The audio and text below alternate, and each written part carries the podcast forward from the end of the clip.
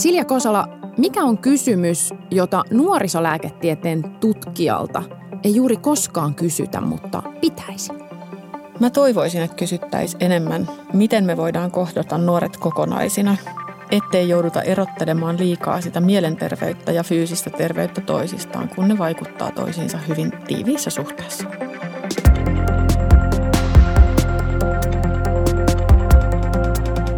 Kuuntelet Helsingin yliopiston Utelias mieli podcastia, joka puhuu tieteestä tunteella.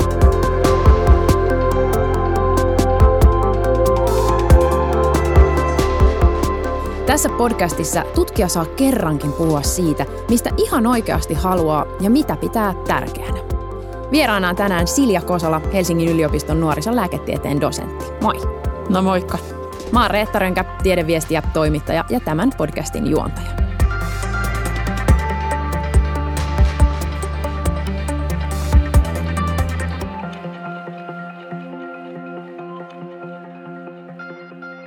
Miksi just nuorisolääketiede? Siis mikä nuorissa sua kiehtoo? Joo.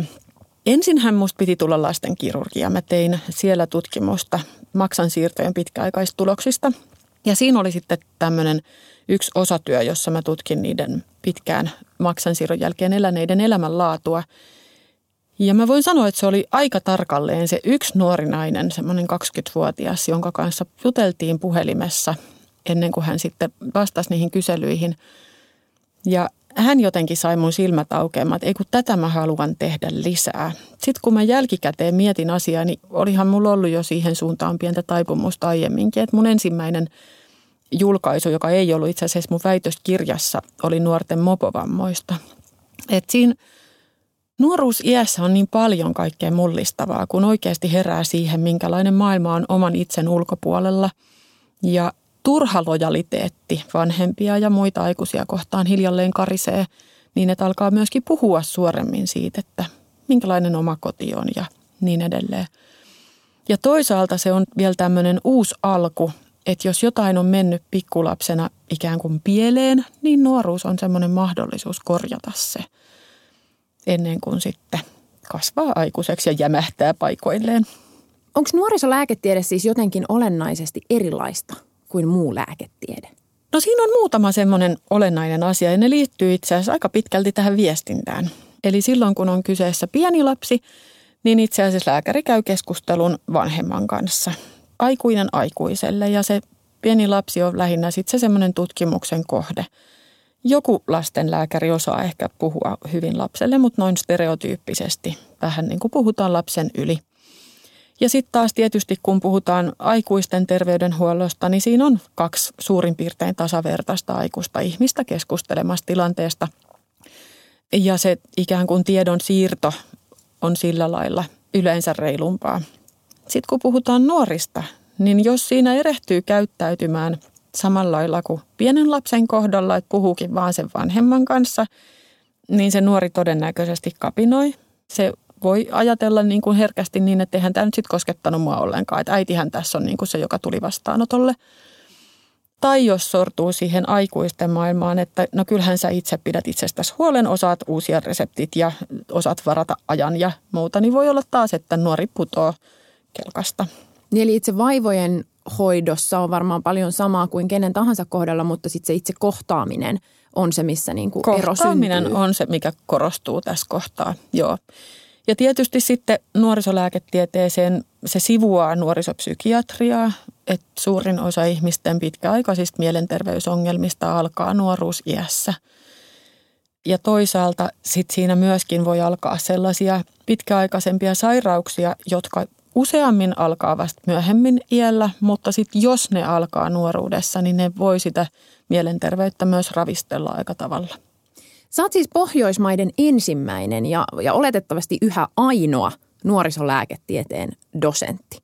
Miltä se tuntuu olla tämmöisen uraurtavan tittelin haltija? No kun sen tolleen kysyy, niin kyllä se tuntuu ihan huikasevan hienolta. Käytännössä on aika kuitenkin sit arkista, että se oli yksi semmoinen virstanpylväs tässä tutkijan taipaleella, että kun oli tohtoriksi väitellyt ja oli tykästynyt oikeasti siihen tutkimuksen tekemiseen, niin tiesi, että jonain päivänä pitäisi saada olla jonkinlainen dosentti, jotta voi aloittaa oman tutkimusryhmän ja niin edelleen. Mutta sitten kun Helsingin yliopistossa löytyi avarakatseisia ihmisiä, jotka oli valmiit siihen, että olisi tämmöinen uudenlainen dosenttuuri, niin kyllähän tämä on huikean hienoa. Tämä todella tuntuu omalta alalta.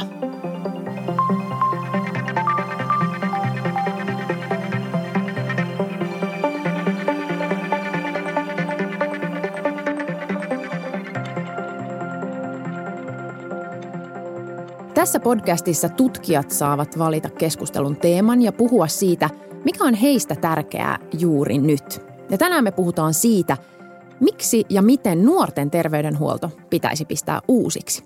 Silja Kosola, jos sinä saisit uudistaa itse koko nuorten terveydenhuollon, niin mihin tarttuisit ensimmäisenä? Ihan ensimmäisenä tarttuisin siihen, että sen terveydenhuollon pitää olla siellä, missä nuoret on – ja nuorille oikeasti saatavilla. Meillä on siihen Suomessa palasia jo paljon kohdallaan, mutta me ei käytetä niitä vielä sillä lailla, kun tutkimuksen perusteella vaikuttaisi viisaalta. Miksi? Eli meillä on koulu- ja opiskeluterveydenhuolto, joka on periaatteessa lakisääteistä tarjolla kaikille. Kuitenkin siinä kävi niin, kun sitä viimeisintä lakia siinä uudistettiin, että haluttiin varmistaa, että on tarpeeksi terveydenhoitajia ja lääkäreitä. Ja jotta tämä toteutuisi, niin ei laitettukaan sellaista mitotusta, että mitä nyt on hoitajien osalta ehdotettu vanhuspalveluihin, että yksi lääkäri per 800 nuorta tai 2200 nuorta, vaan todettiin, että no laitetaan ne tekemään terveystarkastuksia. Näiden terveystarkastusten hyödyistä ei ole minkäänlaista näyttöä mistään päin maailmaa. Päinvastoin aikuisväestössä on jo osoitettu, että semmoisista säännöllisistä tarkastuksista ei ole hyötyä. Sen sijaan se, mitä tiedetään muista maista, kouluterveydenhuolto on eri tavoilla järjestettynä yli sadassa maassa pitkin maailmaa. Sillä on suurin vaikuttavuus nimenomaan seksuaaliterveyteen ja mielenterveyteen. Että jos nämä palvelut saataisiin nuorten tarjolle sinne suoraan oppilaitokseen niin, että sinne olisi helppo mennä – niin sillä todennäköisesti olisi paljon isompi merkitys. Eli mitä se käytännössä sitten tarkoittaisi? Että jos nyt me ajatellaan, että se terveystarkastus kuitenkin tarkoittaa sitä, että jokainen oppilas kohtaa sen terveydenhoitajan ja tavallaan sillä tavalla saadaan se tatsi jokaisen nuoreen, niin, niin miten tämä sitten pitäisi muuttaa, jotta esimerkiksi just näitä sun mainitsemia teemoja saataisiin niin paremmin en tiedä, iskostettua nuorten päähän tai saataisiin ne paremmin mm. ää, jotenkin nuorilla haltuun? Mm. Mä haluaisin järjestää semmoisen tutkimuksen, jos laki ja asetus sallis, että kouluvuoden alussa koululääkäri tulisi tapaamaan nuoret sinne luokkaan, vaikka yläkoululaisten terveystiedon tunnille, samoin toisella asteella, ja kertoisi, kuka hän on ja minkälaisissa vaivoissa hän voisi olla avuksi. Ja niitä vaivojahan nyt on ihan sieltä ensimmäisistä akne-finneistä sinne masennukseen, ahdistukseen, kaikkea siltä väliltä – koska kaikki se lopulta vaikuttaa siihen, miten, miten se nuori pärjää, miten sen on kiva olla siellä koulussa. Jos se häpeää sitä näppyläistä naamaansa, niin sekin saattaa vaikeuttaa koulunkäyntiä ja kaverisuhteiden luomista ja olla sikäli uhka mielenterveydelle. Ja tällä tavalla mä poistaisin siitä sitä turhaa leimaavuutta, että tavallaan kun tulee koululääkärin ovesta sisään, niin ei se automaattisesti tarkoita sitä, että aha, nyt toi tarvitsee niin raskauden ehkäisyä tai sillä on mielenterveysongelma, vaan se voisi tarkoittaa mitä vaan. Se voisi tarkoittaa myöskin vatsakipuja tai muuta, joka tosiaan rupeaa sitten häiritsemään koulunkäyntiä. Että sellaisissa koululääkäri olisi myöskin opettajan tiiviimmin konsultoitavissa, ettei opettajatkaan jäisi niin yksin näiden vaivojen kanssa. Ja sitten pidettäisiin puolet kouluista tällä nyt vanhan ajan systeemillä ja puolet tämmöisellä uudemmalla systeemillä. Ja sitten katsottaisiin luotettavilla mittareilla, että kummassa niiden nuorten nyt sitten on parempi olla. Mitä ajattelet tästä fyysisen kohtaamisen tärkeydestä, koska eikös meillä kuitenkin nykypäivänä ole aika paljon esimerkiksi erilaisia verkkopalveluita, joita osoitetusti nuoret ovat myös löytäneet, jos mietitään vaikka jotain esimerkiksi mielenterveysongelmiin tai pahaan oloon vastaavia chatteja mm. ja muita. Chateille on paikkansa ja niillä voidaan hoitaa paljon. Nuorten mielenterveystalo on loistava osoitus siitä – sitä kautta on tehty aika paljon tutkimusta esimerkiksi ahdistuksen hoidosta, että tämmöinen niin kuin verkkokontaktikin voi riittää. Mutta se ei kaikille nuorille toimi. Osa todellakin uskaltaa kertoa ne mieltään painavat asiat vasta siinä vaiheessa, kun hän näkee, että kenelle hän sitä kertoo ja millä lailla ne otetaan vastaan. Et ei ole yksi eikä kaksi kertaa, että terveydenhoitaja on tarkastanut nuoren ensin ja kertoo sitten, että hänelle jäi jotenkin semmoinen epämääräinen huono olo tästä nuoresta. Ja kun saa tämmöisen ammattilaisen tuntosarvien tuottaman tiedon siitä, niin siihen on omalla vastaanotolla ihan erilaista lähteä, kun tietää, että on nyt se nuori, joka oikeasti tarvitsee sen ajan ja rauhan. Ja kuitenkin samaan aikaan on hyvä muistaa, että noin 80 prosentilla Suomen nuorista on asiat paremmin kuin ikinä. Eli sen takia mä vastustan tätä kaikkien tarkastamista, kun tulee nuori, jolla on ihana perhe ja upeat harrastukset ja koulussa on kivaa ja kavereita, niin mitä se puoli tuntia lääkärin kanssa sille enää antaa? Ei yhtään mitään. Tai parhaimmillaankin niin vähän, että se ei oikeasti ole sit niinku kustannusvaikuttavaa toimintaa. Niin, jos me mietitään tätä isoa kuvaa, niin, niin miten suomalaiset nuoret oikein voi? Suurin osa suomalaisista nuorista voi paremmin kuin koskaan. Vanhemmat nykyään antaa nuorille paljon enemmän aikaa ja huomiota kuin mitä aiemmat sukupolvet on pystynyt antamaan. Meillä on paljon enemmän psykologista tietoa siitä, minkälainen vuorovaikutus kotonakin tukee sitä tervettä kasvua. Nuorilla on mahdollisuus harrastaa ja niin kuin löytää niitä omia kiinnostuksen kohteita enemmän kuin ennen. Ja se, mikä tässä on äärimmäisen surullista, on se, että meillä on todellakin kaikille tarjolla oleva koulu, periaatteessa kaikille tarjolla oleva julkisrahoitteinen terveydenhuolto, mutta sitten meillä on osa nuoria, jotka voi yhä huonommin. Suomessa on tehty myös tosi tärkeä tutkimusta rekistereiden valossa tästä asiasta. Turkulaiset muun muassa on tehnyt näitä kohorttitutkimuksia yhdessä THLn kanssa ja me säätiö on nyt tuonut niitä julkisuuteen enemmän – että se noin 20 prosentin joukko, jolla alkaa kertyä niitä ongelmia, niin osalla itse asiassa menee huonommin kuin 20 vuotta sitten. Eli tämä kehitys on niin kuin polarisoitunut? Se polarisaatio lisääntyy hirveätä vauhtia. Et samalla kun meillä on ne isot tilastot osoittaa, että nuoret tupakoi vähemmän ja juo vähemmän alkoholia kuin ikinä, niin sitten noin 20 prosenttia, vähän toki aineesta riippuen nyt sitten, niin käyttää enemmän päihteitä kuin ennen. Ja sosioekonomiset erot on korostunut ihan valtavasti. Se näkyy kouluterveyskysely-aineistoissakin. Totesit tuossa aiemmin, että terveystarkastuksista, joita kouluterveydenhuollossa tehdään vuosittain, niin ää, ei ole osoitettu, että ne olisivat itse asiassa toimivia. Niin millaiseen tutkimukseen ja tutkittuun tietoon – sitten nuorten kouluterveyden hoito tällä hetkellä oikein perustuu? Ei se perustu mihinkään. Ei minkäänlaiseen. Ei. No niin. Mm. Sehän on jotenkin mm. kammottavaa. Se perustuu siihen ideologiaan, että halutaan niin kuin nuorille hyvää ja halutaan, että nämä ammattilaiset on saatavilla, niin sitten tarkastetaan nuoria. Mutta ei missään muualla maailmassa mitata ja punnita samalla lailla enää näitä kouluikäisiä kuin Suomessa. Ei ole yhtä montaa tarkastusta lääkärillä enää siinä vaiheessa. Et muualla luotetaan enemmän siihen, että kyllä ne nuoret sitten hakeutuu hoidon piiriin. Ja se, mikä muualla usein mättää, on sitten se, että esimerkiksi koululääkäriä ei ole saatavissa. Ja nythän saatavuus on Suomessakin heikentynyt ja mä uskallan olettaa, että se johtuu siitä, että tämä lääkärin valjastaminen siihen, että se tarkastaa kaikkia, joille ei ole niin kuin minkäänlaista tarvetta lääkärille, niin ei ole kauhean palkitsevaa. Että ei lääkärikään ole mikään robotti.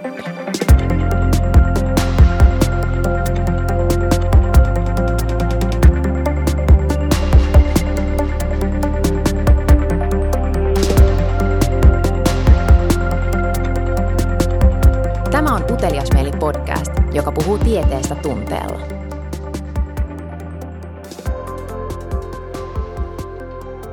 Äitien ja vauvojen kohdalla meillä on Suomessa maailman parhaimpiin lukeutuvat selviytymistilastot, kun siis tarkastellaan hyvinvointia ja ihan ylipäätään elinajan odotetta. Mutta nuorten suhteen menee tosi paljon huonommin. Mistä tämä kertoo? Mun mielestä se kertoo just siitä, minkä takia tarvittiin tämä ensimmäinen dosentuurikin tähän kohtaan. Ikään kuin herättämään päättäjät, että se kaikki hyvä työ, mitä tehdään äitien ja pienten lasten kohdalla, niin se vähän niin kuin lopahtaa siinä vaiheessa, kun tulee teinejä. Onko teinit oikeasti niin pelottavia ja hankalia, että kukaan ei uskalla tai viitti olla niiden kanssa ja, ja ottaa heitä huomioon tässä järjestelmän suunnittelussa? No onko? No mun mielestä ei. Mun mielestä nuoret on ihan mielettömän upeita tyyppejä silloin, varsinkin kun pääsee kahden kesken juttelemaan. Niin siitä karisee pois se näyttämisen halu kavereille ja silloin vastaukset on välillä ollut niin suorasukaisia, että ihan omiakin korvia punottaa. Et aika monet nuoret potee semmoista aikuisen nälkää, että vaikka heillä on ne hyvät aikaa ja huomiota antavat vanhemmat, niin se ei koskaan kuitenkaan ole ihan sama, koska niin kuin keskivertoteini aina sanon, kun sä oot mun äiti, niin sun kuuluukin tykätä musta. Vaan he tarvitsee myös sen jonkun ulkopuolelta tulevan aikuisen, joka antaa heille sen tunteen, että sä oot tärkeä ja sä oot kiinnostava ja sä pystyt. Että se kannustus uppoo kyllä hyvin hedelmälliseen maahan siinä iässä. Musta tuntuu, että nuorten pahoinvointi on kyllä niin kuin yhteiskunnassa tunnistettu ja, ja se tuntuu kaikista laajasti kurjalta. Mutta samaan aikaan musta tuntuu, että se tuntuu erityisesti siltä, että sen edessä ollaan jotenkin aseettomia, että ei ole niin kuin mitään, oikein keksitä, että mitään, mitä voitaisiin tehdä. Mitä sä nuorisolääketieteen tutkijana ja asiantuntijana ajattelet, että onko itse asiassa niitä keinoja ja aseita, joilla sitä esimerkiksi pahoinvointia tai nuorten huonovointisuutta voitaisiin taklata, mitä me ei vaan jotenkin nähdä tai käytetä? No osa siitä pahoinvoinnista ilman muuta, jos puhutaan taas näistä nuorista, joilla oikeasti on isoja ongelmia, niin aika monellahan siinä on kyse ylisukupolvisesta ongelmasta. Ja ilman muuta tämmöiseen tilanteeseen törmääminen niin voi tuntua kenestä tahansa siltä, no eihän tälle mitään voi. Mutta mä en usko sitä. Mä uskon, että jos me pystyttäisiin järjestämään meidän palveluita pikkusen toisella tavalla, näitä olemassa olevia resursseja käyttämällä, niin me pystyttäisiin antamaan nimenomaan, kun ne nuoret on siinä vaiheessa, jolloin he ikään kuin puntaroi sitä, että tuleeko musta nyt sitten samanlainen kuin mun äiti tai isä. Niin me pystyttäisiin tarjoamaan heille se näkökulma siihen, että ei ole pakko tulla. Suomessa voi oikeasti toteuttaa sen niin sanotun amerikkalaisen unelman paremmin kuin missään muualla. Mutta meidän pitää vaan pitää siitä oikeasti kiinni, koska tällä hetkellähän itse asiassa koulunkin suhteen mennään toiseen suuntaan – että vanhempien varallisuus ja vanhempien koulutustaso ennustaa nuoren koulutuksen tuloksia enemmän kuin 20 vuotta sitten. Niin tämä on mun mielestä sellainen turhauttava ja, ja välillä jopa raivostuttava asia, että me ei voida suunnitella kouluuudistuksia ja, ja nuorten terveydenhuoltoa vain näiden pärjäävien 80 prosentin mukaan, vaan meidän pitäisi oikeasti – tässä varsinkin, kun syntyvyys on vähentynyt, niin pitää yhä parempaa huolta niistä nuorista, jotka meillä on ja varmistaa, että kukaan ei pääse putoamaan. Ja sen takia me ei voida tarkastaa kaikkia, vaan meidän pitää ne resurssit käyttää niin, että ne, jotka huomaa itsekin, että he tarvii, niin sais sen avun. Nuoret siirtyy 16-vuotiaina lasten ja nuorten terveydenhuollosta aikuisten erikoisterveydenhuoltoon. Miksi näin on? Se on joku historiallinen jäänne. No kuulostaa, että sellaisia on aika paljon tällä tota alalla. Eiks niin? Tässä on aika paljon tekemistä. Tämä mun postdoc-ohjaaja, professori Susan Sawyer, teki tuossa viimeisen parin vuoden aikana tämmöisen maailmanlaajuisen kyselyn lastenlääkäreille, että mikä on kussakin maassa se siirtymisikäraja ja mikä sen pitäisi olla. Ja nyt täytyy sanoa, että Suomi oli jäänyt siinä niin kuin Saharan eteläpuolisen Afrikan kanssa samaan kategoriaan. Oho. Että muualla länsimaissa, kehittyneissä maissa on jo nostettu ikäraja vähintäänkin siihen 18 vuoteen. On otettu huomioon se tieto, mitä nuorten aivotutkimuksesta on, että 16-vuotias ei millään lailla keskimäärin ole kypsä tekemään niin isoja ratkaisuja – että häntä voitaisiin kohdella kuin aikuista. Ja tämä ei tietenkään tarkoita sitä, ettei nuori edelleenkin voisi päättää omasta terveydenhuollostaan keskimäärin 12 ikävuoden jälkeen alkaa tulla aika paljon asioita, mistä voi päättää itse. Mutta siihen tarvitaan ihan erilainen asenne siihen keskusteluun kuin mikä yleensä aikuisten palveluissa osataan käydä. Onko tämä tällä hetkellä semmoinen niin kohta tai jopa kuilu, jossa nuoret jää jotenkin heitteille tai vähän semmoiseen katveeseen? On, joo. Tota, Se on itse asiassa yleismaailmallinen ongelma, mutta harmillisesti se näkyy myös Suomessa, missä lastensairaalat ja aikuissairaalat yleensä kyllä muodostaa niin kuin jollain lailla kiinteän kokonaisuuden, paljon kiinteämmän kuin esimerkiksi Amerikassa tai Australiassa.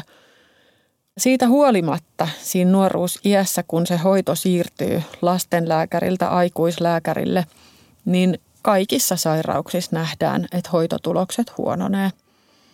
Että sitä hoidon siirtymistä ei voi hoitaa yhdellä lähetteellä, vaan se todellakin pitäisi olla muutaman vuoden prosessi, jossa ensin lastenlääkäri hiljalleen lisää nuorelle sitä vastuuta omasta hoidosta ja kasvattaa vanhempia päästämään irti. Ja samaten aikuispuolella, niin kun nuori sinne siirtyy, niin prosessi ei ole vielä loppu, vaan ensimmäisten muutaman vuoden ajan pitäisi olla niin kuin tiiviimmin tiettyjen ihmisten hyppysissä se hoito. Ja ottaa huomioon se, että, että nuori ei välttämättä esimerkiksi tiedä, miten hänen reseptinsä uusitaan. Ja sitten jos lääke loppuu ja tuntuu nololta joutua kysymään tällaista, niin sitten ne lääkkeet jää ottamatta.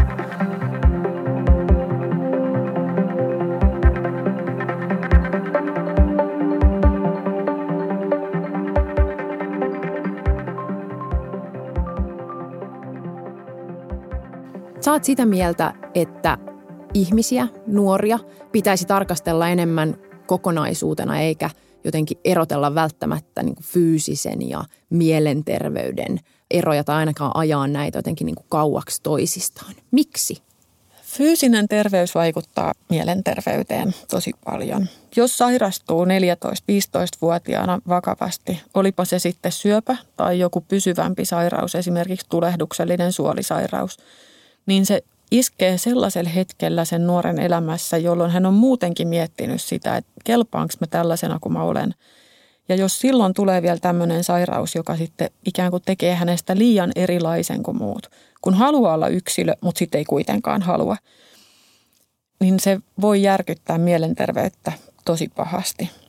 Osalla ei, mutta siinä pitää olla aika tarkkana – myöskin sitä fyysistä sairautta hoitavan ihmisen, että, että mitä tälle nuorelle oikeasti nyt kuuluu ja kuinka sinut hän nyt sen sairautensa kanssa on. Toisaalta mielenterveys vaikuttaa fyysiseen terveyteen. Suorimmin se näkyy tietysti jossain esimerkiksi syömishäiriöissä tai viiltelyssä, jossa se paha olo kerta kaikkiaan puretaan siihen omaan kroppaan ja ikään kuin kostetaan itselle se paha olo – mutta toisaalta se näkyy monessa muussakin sairaudessa. Et esimerkiksi jos on oikein masentunut, niin ei jaksa samalla lailla liikkua, eikä pitää itsestään huolta, syödä terveellisesti ja niin edelleen. Niitä on mahdoton toisistaan erottaa.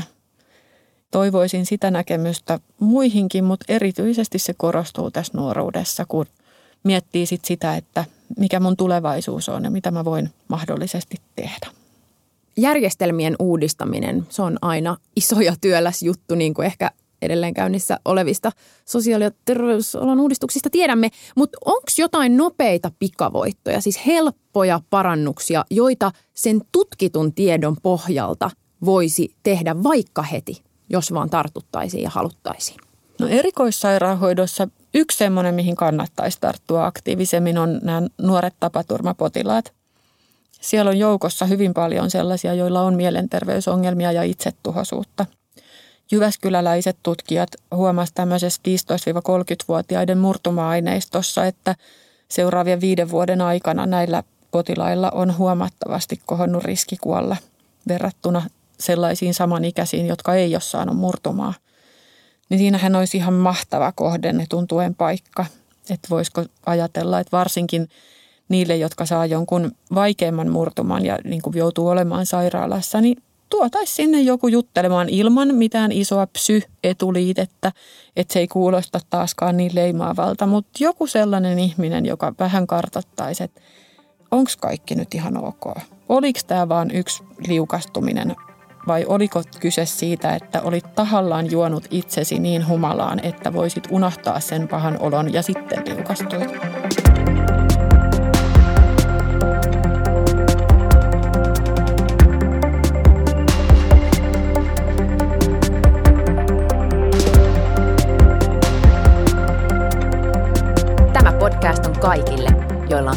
utvecklas mer.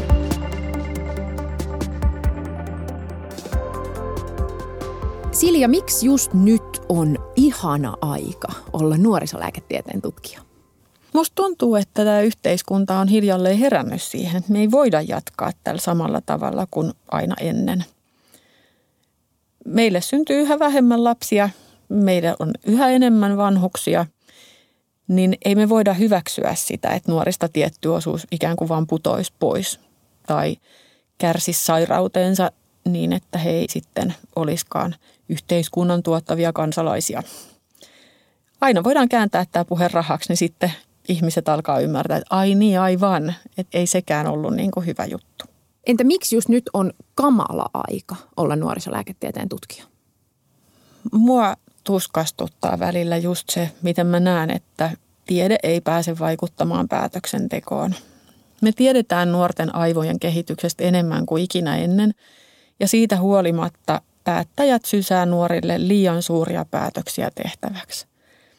Ei ole minkäänlaista tolkkua siinä, että, että 15-16-vuotiaan pitäisi tietää, mikä hänestä tulee isona ja osata mennä suoraan sitä kohti. Meillä pitää säilyttää ne vaihtoehdot nuorille niin, että he voi kokeilla yhtä ja päätyä toiseen, jotta me ei ahdistuteta niitä nuoria. Tässä on teille uusi verbi, ahdistuttaa. Erittäin koska hyvä.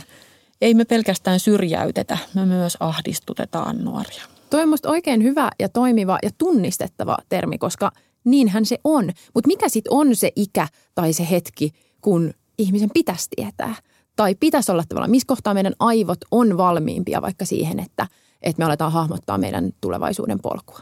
No noin 25-vuotiaana aivot on sitten jo lähestulkoon kaikilla sillä lailla valmiit, että voi sanoa, että on aikuinen – sitä ennen se tapahtuu aika nykien ja vähän epätasaisesti se kehitys. Että joku toinen voi olla tietyssä aiheessa jo varsin kypsä, mutta sitten taas toisessa tilanteessa, varsinkin kun ne tulee ne kaverit mukaan kuvioon, niin tämähän me tiedetään, joukossa tyhmyys tiivistyy.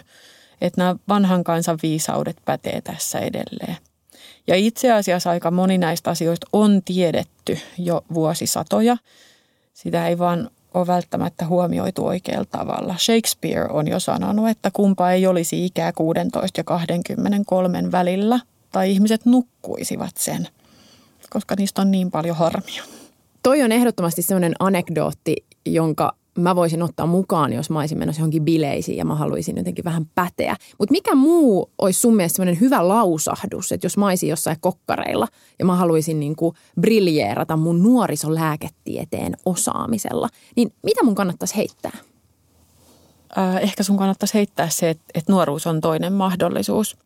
Joo, Et kova. Kansainvälisesti puhutaan, että ei ole niin kuin ainoastaan yhtä oikeaa hetkeä puuttuu ihmisen elämään – Suomessa kovasti korostetaan sitä raskausaikaa ja ensimmäisiä paria elinvuotta, tuhat ensimmäistä päivää. Kuitenkin nyt sitten maailman nuorisolääkärit puhuu ABCstä. Käännetään tämä ikään kuin toisinpäin, että jos vaikutat niihin nuoriin, adolescent, niin pääset vaikuttamaan siihen raskauteen ja siihen pikkulapsiaikaan, koska nuoret on niitä seuraavia vanhempia. Tässä podcastissa tutkija saa puhua siitä aiheesta, josta itse haluaa. Eli täällä saa yleensä vastata sellaisiin kysymyksiin, joita itsekin pitää tärkeänä. Mutta mikä Silja Kosola on sellainen kysymys, jota sulta kysytään, mutta joka jollain tavalla ärsyttää tai menee sun mielestä ohi? No nyt tuntuu, että se kysymys on just se, että miksi Suomen nuoret voivat niin huonosti. Ei ne voi. Siellä on osa, jotka voi ja osa on just näitä, joita me aikuiset ahdistutetaan – mutta itse asiassa suurimmalla osalla on asiat paremmin kuin ikinä ennen. Niin pientä uudelleen muotoilua tämä kysymys kaipaisi. Silja Kosola, kiitos kun olit mukana Helsingin yliopiston Utelias mieli podcastissa. Kiitos mahdollisuudesta tulla.